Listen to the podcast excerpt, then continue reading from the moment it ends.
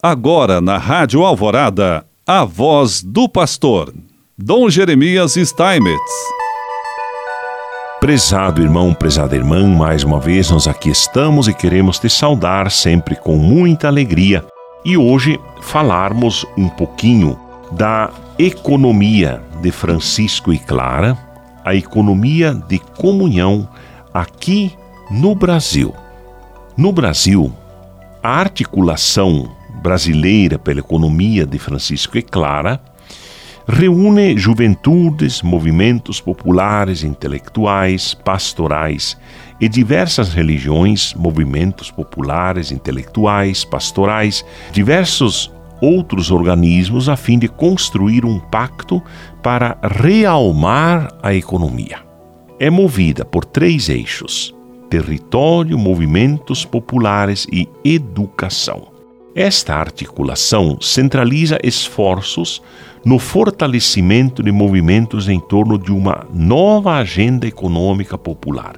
Criou o selo das entidades produtoras da economia de Francisco e Clara, reconhecendo que ela já existe nos povos que resistem à voracidade da economia da morte e constroem a economia da vida são elas: o Fórum Brasileiro de Economia Solidária e a Rede Brasileira de Bancos Comunitários, que fomentam a inclusão social pela moeda solidária e crédito, gerando assim renda que combate a fome. A União Nacional das Organizações Cooperativas Solidárias, que fomenta uma arquitetura econômica que anuncia trabalho, cooperativismo popular, ecologia a partir dos pobres, a articulação do semiárido, a Associação Nacional de Agroecologia, que refletem uma economia a partir dos biomas, reflorestando as cidades e campos,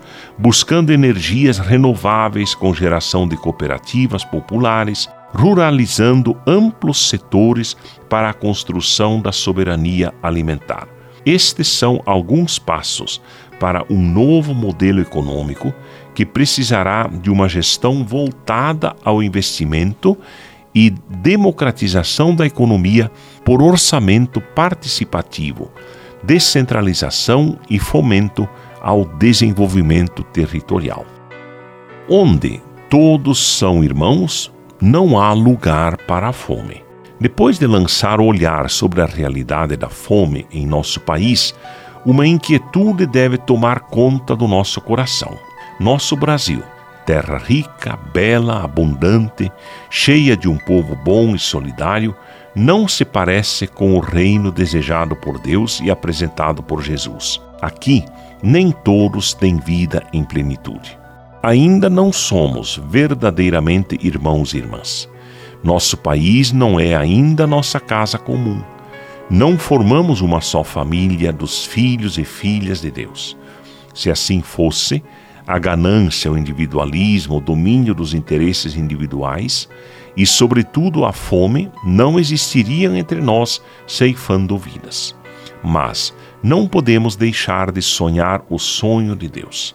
É preciso levantar a cabeça e deixar que o projeto de Deus tome conta de nós e nos inspire como pessoas como empresas, como comunidades fecundadas pelo Evangelho da partilha em vista de um mundo novo. O papel da Igreja é profético.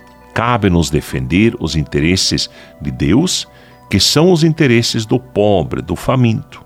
A fome ofende a Deus. A solução são políticas públicas eficazes. Não basta solidariedade. Se eu tenho fome, o problema é meu. Se meu irmão tem fome, o problema é nosso. Isso dizia o servo de Deus, Dom Helder Câmara. Por isso, prezado irmão, prezada irmã, mais uma vez, né, a campanha da fraternidade falando sobre a fome, né, tema, tema que já se repete de 75, 85 e agora em 2023 que o lema Dai-lhes vós mesmos de comer continue inspirando muitas pessoas em todos os sentidos para que de fato se consiga combater este flagelo da fome. E assim Deus quer nos abençoar em nome do Pai, do Filho e do Espírito Santo. Amém.